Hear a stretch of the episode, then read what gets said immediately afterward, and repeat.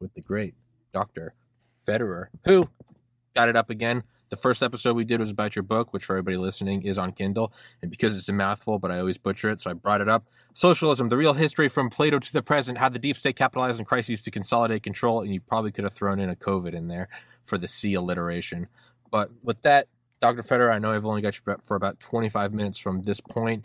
So, real quick, please introduce yourself and tell everyone a little bit about yourself, and then we'll get into the main topic of this podcast, which is actually uh, kind of a magnifying glass on a tiny section of a previous podcast we did. Yeah. So, uh, my website's AmericanMinute.com, and I uh, send out a daily history email called American Minute. And um, it always tries to, I tell people if you just know the present, you have no predictive ability. So past behavior is the best indicator of future performance. If I were to put a dot on a page and I ask you where the next dot's going to be, it could be anywhere.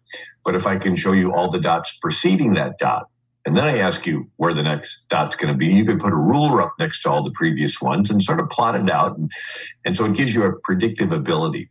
And so uh, I, I think that's one of the key um, reasons to uh, have history it's to learn patterns. If people say history repeats itself, really human nature repeats itself, and history is just the record of it. And um, most common form of government in world history is kings. It's top down, and um, it's very rare that people have a government rule bottom up um, through uh, the people having their will forced uphill rather than a government forcing its will downhill. And uh, when you look at world history, uh, the big picture, you can see that you can see that it's Pharaoh, Caesar, Kaiser, Sultan, Czars, and then you see how rare America is. That we broke away from the most powerful king on the planet, the King of England. We flipped it. We made the people the king. The word citizen is Greek. It means co-king. But uh, in times of crises, people let go of the rubber band and it snaps back into the hands of a king. And so that's what we're experiencing now. And it's up to each person to push back against the uh, encroaching government. But anyway, that's a uh, one of the themes that I talk about in my books. But um, that's not what we're going to talk about today. But anyway, great to be with you, Tommy. You as well, Doctor. Thank you for coming back on. And that's why I love our past episodes, is because listening to I love it. I, I forget I'm doing a podcast when I talk to you. Just, it's like listening to an audiobook. It's great. Um, but so it's one of my friends was actually watching one of our past episodes and brought it up to me, and he and I were discussing it. We were playing video games and just kind of talking online, and he loved it, and it's something that had stuck out to me and what it was is I always try to zoom out from everything. You know, I love history, but even more, I like to zoom out to like, you know, history of the universe, to what's going on in human nature. Is this all a simulation? Is this just a test? Is there no such thing as actually winning it? Do you have to be the best person you can be? All these open ideas that I really can't possibly ever bring an answer to, but I like to speculate on them. With that, you had brought something up, and I don't know if it's our last episode or the one before it or whatever, but it was, it was kind of let's put ourselves in in God's shoes and let's just have a thought experiment. And it would be, if I recall correctly, it was at least this is how I accept it in my mind. We have a big dark room, maybe like a like a high school gymnasium, right? And in it are a bunch of like 10 robots and they're AI, they're self-aware. They don't know anything outside of the uh, out of the gym. They don't know anything what's going on. Kind of like us, we don't know what came before it, what's outside of the universe. They don't. They have their own Big Bang. They don't know anything. They're just there. They're self-aware, and you just let them operate. You let free will operate. If you know, can God create a rock so heavy that God can't pick it up?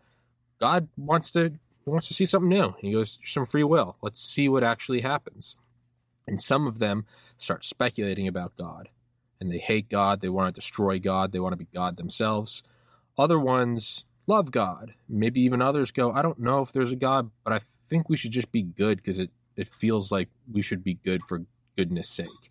And at the end of it, God goes, All right, which ones do I want to welcome into the universe and go, hey, you guys can now go create your own little universes and kingdoms? You want to create the one that spontaneously, on its free will, you want to choose the ones that are like, hey, let's love each other just for the sake of loving each other, versus the ones that want to control and dominate. And those are the ones that you either maybe throw back through the simulation or you deactivate them, throw them in the furnace, recycle them. I don't know. But to me, it was one of the most unique thoughts I had taken. Like, what if God was like, hey, I really want to see something that I don't control? Let's see what happens. Could you go on that and elaborate on that? And I know I've got you for 20 minutes, so take it away, Dr. Federer. Yeah, yeah. So I just finished a new book. It's called Believe, and it delves into this. And so it's the idea that here's God. He exists for eternity. There's never been a time when he hasn't existed. And he makes everything, and everything he makes has rules. There's laws of planetary motion, laws of gra- gravity, laws of quantum mechanics, laws of physics, laws of pressure. Everything's laws. He is a God of rules and laws. Sort of like with computers, when you get down to it, you have a magnetic charge and no magnetic charge, right? It's written in machine code as one and a zero. And you, with that, you create uh, a different level of DOS and then different level of apps and Windows. And then you can build all the programs, even the one we're on right now. But it all goes back to just this little on and off when it comes to a magnetic charge. And, and so it builds upon it. And so God has, uh, when you get into the subatomic particles, smaller than a proton and neutron, you have quarks. And uh, they have the Hadron uh, particle collider there, 17 miles underground, Geneva, Switzerland, 17 miles, or, you know, uh, this huge area, just a circle underground. And, um, uh, 574 feet underground, yeah, but it's 17, 17 mile circle. There we go. Yeah. And and they they hammer these these particles into each other and see what comes off. And the smallest particles, uh, they call them uh, have a, have a wave particle duality, and they have no mass and it's it's the theory of uncertainty that at any one time uh, you can't figure out where they're at. These particles are so small and move so fast, and and they theorize that they're constantly coming into and going out of existence. And uh, the Bible talks about the highest part of the dust of the world. In Proverbs, it says that, you know, before God made anything, before he made the highest parts of the dust of the world, you know, I, uh, wisdom was there. But then you look at the other side. Um, 2003, they have the uh, Hubble telescope, and they focus it on a part, spot in the sky where there's nothing. Uh, the spot is so small, it's the size of a grain of sand held between your fingers at arm's length against the night sky. And for 11 days, they focused the powerful Hubble telescope on it. And when they developed the images, in this spot where there was thought to be nothing, was 10,000 galaxies with hundreds of billions of stars in each galaxy. And then they look in other directions and they see more and more until finally they they realize that the the universe is this enormous, unimaginable, um, large uh, thing. Um, and because light travels in waves, with uh, blue being the shortest and fastest wave and red being the longest and slowest wave, uh, these galaxies had a red shift, which means they're moving away from the Earth and they use what's called the uh, parallax system. Uh, you know, if you look at an object with your right eye and left eye, the closer objects um, move in relation to the further away. And so they, you look at the same spot in the sky uh, while the Earth goes around its 365 day orbit around the sun. And you can see which uh, are the closer objects because they move in relation to the. Anyway, long and short, they've figured out that these galaxies are uh, the universe is 93 billion light years across, 93 billion light years across. And get this, still expanding at the speed of light. And, um, and so, uh, the largest star they found is Stephenson 2 18. It's a super gas giant. It's so large, if you were to place Stephenson 2 18 in our solar system, it would engulf the orbit of Saturn, the sixth planet from the sun. We're the third planet from the sun. Could you imagine one star that big? And and here's God. He makes it all. And it's almost like, you know, been there, done that. Yeah. I can make enormous things that obey me. At some point in eternity past, God said, you know, I would really like someone in my image that could love me now it gets interesting because love by definition must be voluntary. So in this framework of everything he controls, he created one little thing he does not control your will. Now he could control it if he wanted to, but that would defeat the very reason he made us different than everything else. And so um, I, I use a little illustration. Imagine if a, uh, uh, um, and, he, and he, hide, he has to hide himself mm-hmm. behind creation because if he ever revealed himself, he is so incomprehensibly awesome that every your response would be instinctive in the face of this majesty power like the book of john it has uh book of revelation it has, it has the apostle john uh, had a, a, vision of the lord. He says i fell at his feet as dead. Right if you were in the presence of this almighty every molecule of atom in your being would fall flat. I mean you would you're so people say well if god's real why doesn't he show himself well, if he showed himself, it would reveal all doubts that he's real and it would remove your free will. Mm. You wouldn't have any more free will. Your response would be instinctive. It's like if, if you were right next to the sun, if you didn't melt, uh, you wouldn't see color. The light is so bright, right? You, but we're nine, we're 93 million light years, not uh, 93 million miles, miles. not not, light, not light years, but just miles. I don't know why 93 million comes up twice. But, yeah, I know. Um, so we're 93 million miles from the sun. And now we're far enough away so we can see all the colors. Where if we were right next to the sun, we'd be blinded by this burning white hot light. And so we're sort of in a, in a sense, our daily experience is separated from the uh, consciousness of, of God on a uh, that intense basis, so that we have free will, right? So so again, he hides himself so that and and so I use a little illustration. I said, imagine if a billionaire has a son who goes to college and he flies in on his private jet, drives up in his Lamborghini He's got Rolex watch, gold rings, fancy clothes, and, his, and an entourage of people following him around campus. He's going to have every girl wanting to meet him. But if he lays all that aside and drives up in an old clunker and he's got holes in his jeans, the uppity girls will ignore him.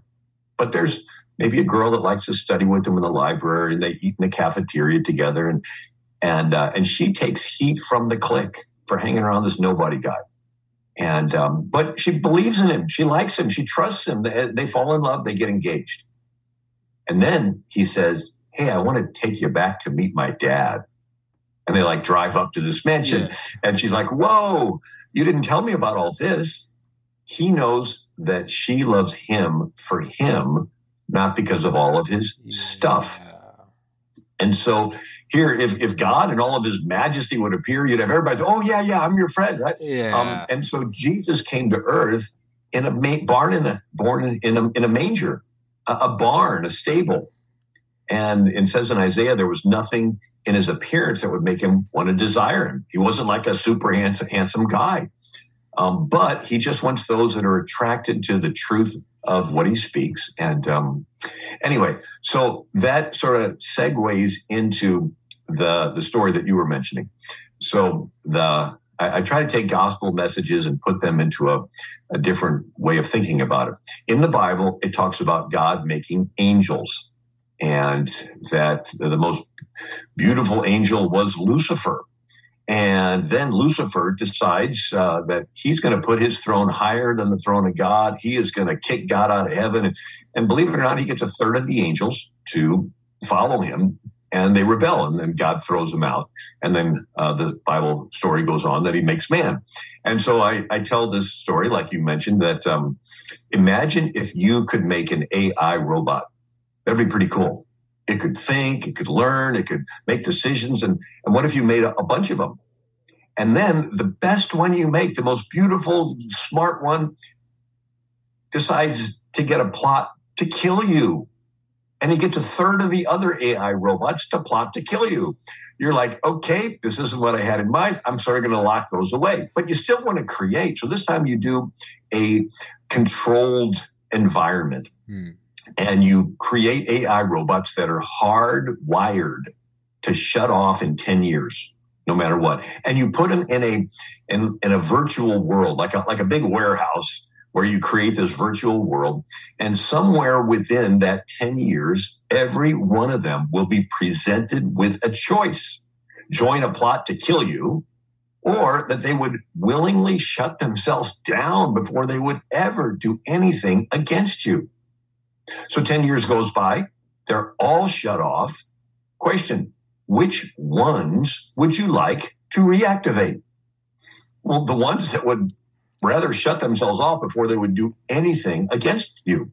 Well, now you can take off their limited functionality and you can let them out of the warehouse and you can enjoy being with them without having to worry about them plotting to kill you behind your back. What do you do with the other ones? Uh, maybe melt them down in a lake of fire. and um, anyway, but but this idea that um, uh, that God loves you and He wants you to love Him back, but He does not force you to love Him back.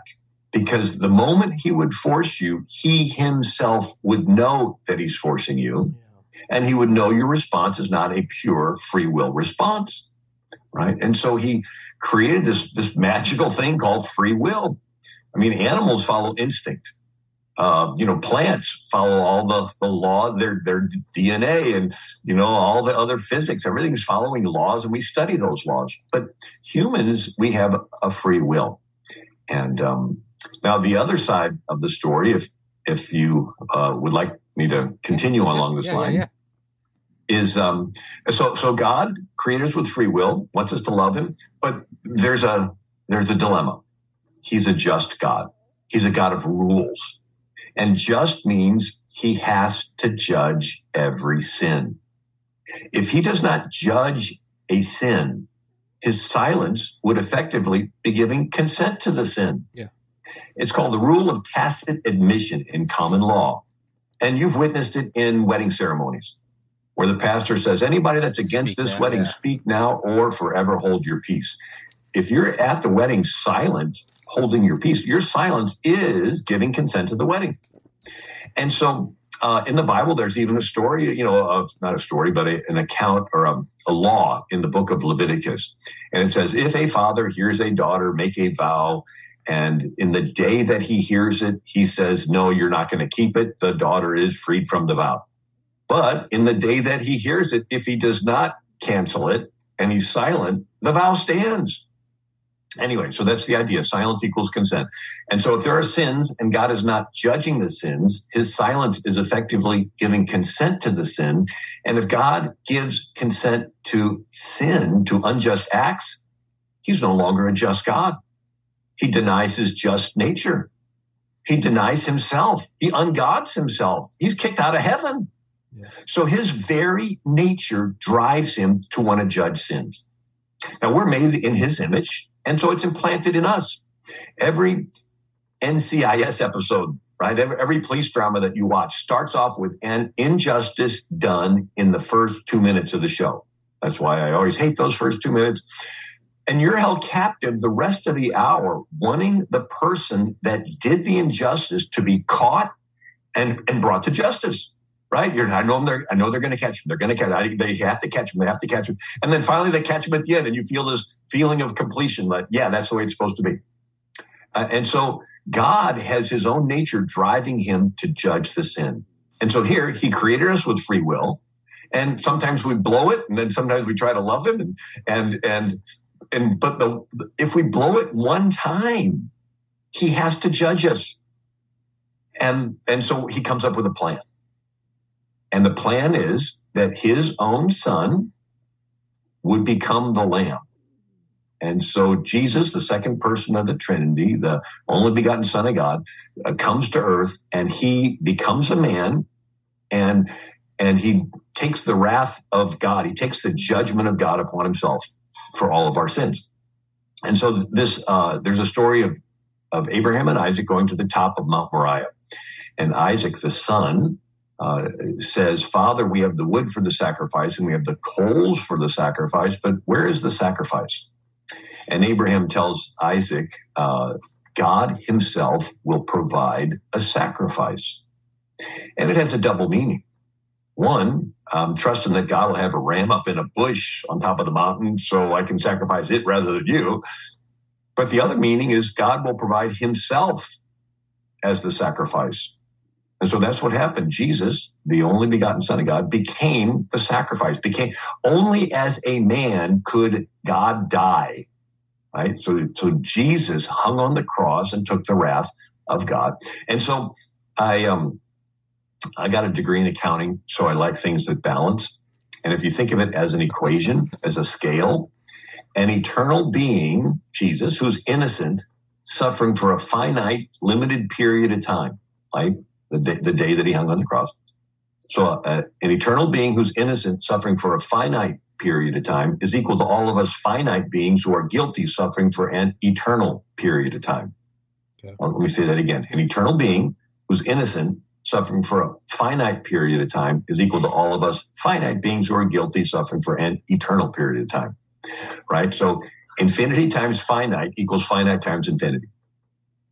An unlimited being suffering for a limited period of time is equal to all of us limited beings suffering for an unlimited period of time. Oh yeah, yeah, no, you, yeah, no. If at first semantically it made sense, but yeah, okay, yeah, not, yeah, okay, I get it, I get it. And, and so, so the the the plan of redemption is that God can retain His nature as a just God, judging every sin, but He's a loving God in that He provided the Lamb to take the judgment for the sin. And so whosoever will can approach him through the Lamb and have no fear of judgment because Jesus took the judgment in our place. And um, anyway, um, so I, I, talk about that in this this new book, Believe, and I, I get into all the the different parts of it. And um, anyway, uh, so so one of the other uh, th- things that I highlight in the book is um, how uh, God's outside of time. And um, Einstein's theory of relativity, E equals mc squared, energy equals mass times the speed of light squared, that the closer you approach to traveling the speed of light, the more for you time slows down. And if you actually could travel the speed of light, for you, time would stand still. And since God created light, he's obviously faster than light. So for him, time stands still. Now, it's impossible for us to comprehend, but he is outside of our dimension. And um, so, with that, to him, every moment. So, so, in other words, we can make our free will decisions. And in, you know, it does say in the Bible that a day with the Lord is as a thousand years and a thousand years as a day. So even if he experienced every day as if it was a thousand years, but he controls every atom, every every quark, right? Every single thing in existence. So you can make your free will decision, and he can adjust every variable so that his will is going to take place on the planet. So you get your free will, but his will is, is going to be done. Okay. It, it's sort of like you have a GPS on your on your iPhone, and you make a wrong turn, and it says recalculating and it's going to get you to the same destination, but it may take you through a different route. And then you you make another wrong turn and recalculate. Exactly. What if uh, there's a bunch of people making wrong turns? Well, that app can recalculate them all simultaneously. What if like everybody in the country is constantly making wrong turns? Well, that app can recalculate everybody's individual. What if the whole world? What if everybody in the world is is making right? So so you make your decision, but God can recalculate every single atom in the universe because for him, time stands still. And that way, uh, his will is going to be done, but you get to have your little free will within the framework of his big will. Does that make sense? Yeah. I mean, you could even, you could even mess up. You could be a, you could be a murderer. You could be a rapist and you might have to go through like several lifetimes, or maybe you have to suffer interminably, you could still be recalculating. And it just. Yeah. I mean, as far as my views, you only get there's a verse in the Bible that says it's appointed a man sure. once to die and then the judgment. Sure. So, so it's only the one life, but it, it is the idea that you get to um, you get to make your choices within the framework of His uh, ultimate will sure. being done, and um, uh, and, and, if you think of it, uh, there was the um, uh, Chinese have a game called Go, G O, yeah. and uh, I think Google uh, invented this uh, computer with AI. Mm-hmm. And so this is a game like chess, more complicated. And the goal is to control as much of the board you can with as few little flat marble type pieces and uh, and so the the world famous Go player won against the computer, and everybody was happy. And then the next time they did it, uh, he barely won. And the next time he barely, barely won. Well, the next time the computer won. And the computer's learning all the time. And then finally, they, they match up again, and the computer puts a piece in the middle of the board where there's nothing. And for three hours, this world champion Go player is staring at the board thinking, why did it put the piece there? Well, turns out as the, the game progressed, that was the most important spot and, and won the game. And so from that point on, the Chinese were like, we're going to invest in AI, artificial intelligence, and it's, it's so powerful.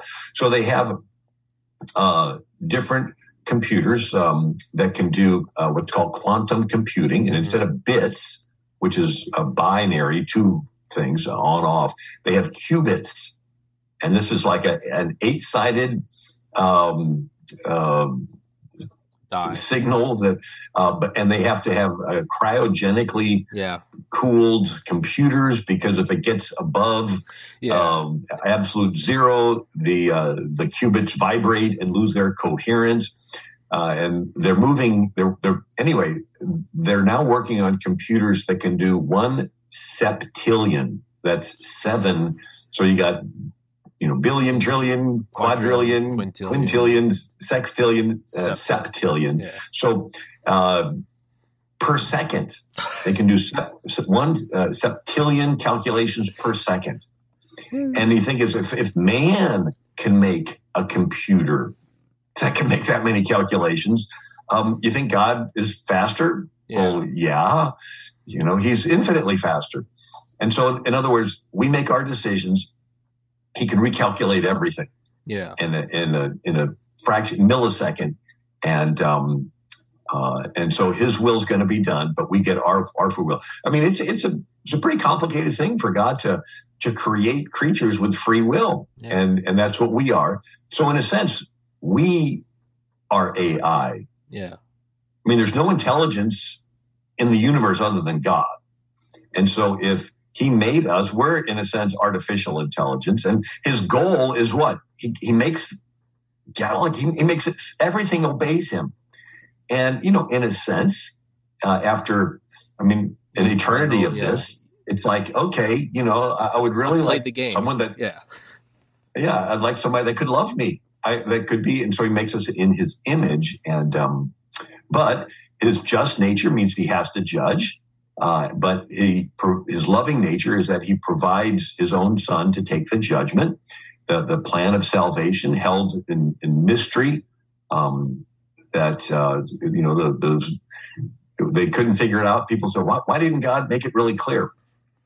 Uh, I, you know, sort of play these mental games, but I thought, okay, uh, the, the brilliance of a prophecy is it has to be not clear enough so the devil couldn't figure it out and try to stop it, but clear enough so that when it was fulfilled, you could you could see the the hand of God. And the one example is Herod, and the three wise men come and say, "We're here to worship the King of the Jews." And Herod freaks out and goes to his scribes and he says, "Dig in the Bible. Where's where's this king supposed to be born?" And they go, "Uh, but, but, Micah, it says Bethlehem." What was Herod's response? Kill all the babies in Bethlehem. And so if the devil could have figured out these prophecies, he would have tried to stop them every step along the way.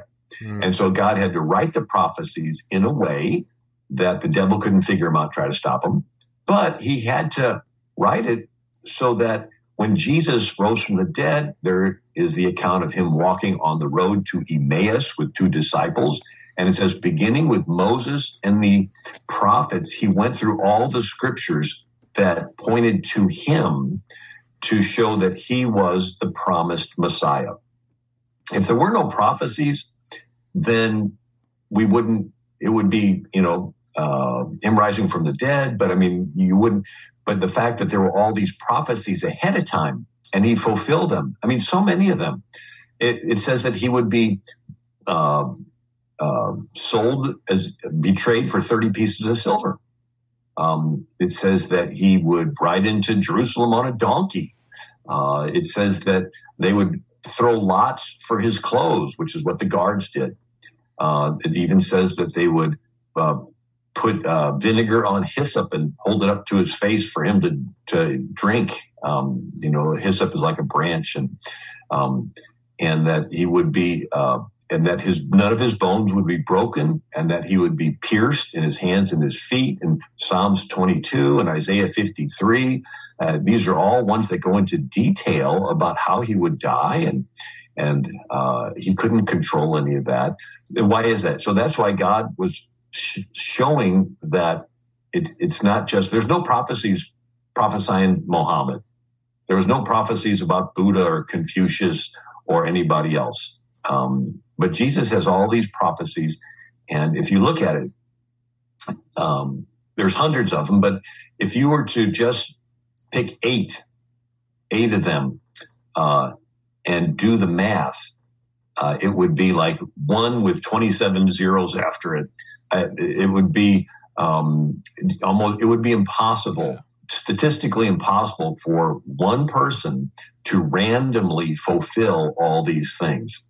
And so that's a statistical proof that um, that he is divine, that he is the promised Messiah. And the, again, the, the big picture is God's a just God, and He can't change His nature. He's just, and so His His just just nature precluded or prevented Him from ever being loved. It's like if He gave something free will and it sinned against Him, boom, He'd have to destroy it. To, I mean, so so for for eternity past, God loved everything He created, but He could never be loved back because love must be voluntary. And even the angels, I was doing a little research. The word angel is mentioned in the King James Bible 289 times. It says the angels glorify God and worship God and carry out his messages and smite his enemies. Never once does it say the angels love God. But with man, over and over again, it says, "Love the Lord your God with all your heart, soul, mind, and strength." And love, right? And and uh, whatever you do to the least of my brother, you've done it to me. And and it's got the word love in there whenever it talks about man's relationship with God.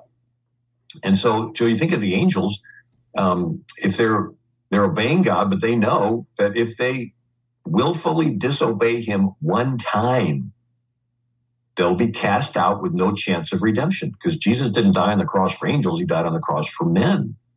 And angels are not made in God's image. They're brilliant, they're powerful, but they're not in his image. And um, they're they're messengers, they're servants, um, ministering spirits is what they're different. The Bible calls them different names. So man is unique, and um, and we have the ability to love God or reject God. And Billy Graham said that. We said uh, we we we look and we think of robots and we're fascinated and it would be really neat to watch them and and anything. But but you can't love a robot and the love, the robot really can't love you. Um, and so God created us for the fellowship, for the relationship with Him, and uh, He gives us a free will his just nature means he's going to have to smash us and destroy us if we blow it. But his loving nature is he provided the lamb. He provided his own son to be the lamb to take the judgment so that we could uh, be free to love him without any fear of judgment, without any consciousness of our sin, that all of our sins are forgiven because we're approaching him through the lamb. What if I'm, you know, what if I'm not good enough? Fine. It's not based on you being good enough. It's, a, it's based on you approaching him through the lamb. In the Bible, you have Cain and you have Abel, and they both wanted to worship God. But Cain was worshiping God through his works. And we know it's works because God told Adam, the ground is cursed for your sake and you'll bring forth fruit by the sweat of your brow. Sweat is work. So Cain's trying to be good enough to get to heaven and his works are rejected. But Abel trusts in the lamb. And it's this picture God's on one side, we're on the other side, our sin separated from God, and the Lamb pays for the sin. And um, anyway, I know it's gotten a little preachy no, there. No, no, but, not um, at, not at all. I love. I was letting you go. I know. I know you have to run. I was gonna. Yeah, I have a lot to touch on it, but um, if you got. Yeah, I just noticed. I, I, I must have distracted myself because I, I, uh, watched uh, you go over. I didn't want to say anything. No, I could talk to you for hours, and I have before. Um, I'm gonna put it in my notes right now. I'm gonna send you a text, and let's do a let's do another podcast about your new book. Uh, All right. And I, I, I, love that. I love that. I would love to. I love. I love listening to you, man. You're you're a brilliant, uh, fascinating individual, and uh, you do my job for me. I get to sit here and listen, and then pawn it off as my own podcast. So that's a, that's a little unequal that I get to I get to take your ramblings as my own. But um, I'll let you run. I know you have to go. I'll text you this when it's up. I will buy your book. I will put uh, both books in the description for everybody listening. I highly recommend getting Socialism and the book, not the actual political ruling process. And um, all right, we'll schedule a new one. All right. All right. Look forward to it, Tommy. Thank you so much, sir. God bless. God bless America. Stay safe, everybody. Dr. Federer. Recording stopped. So much,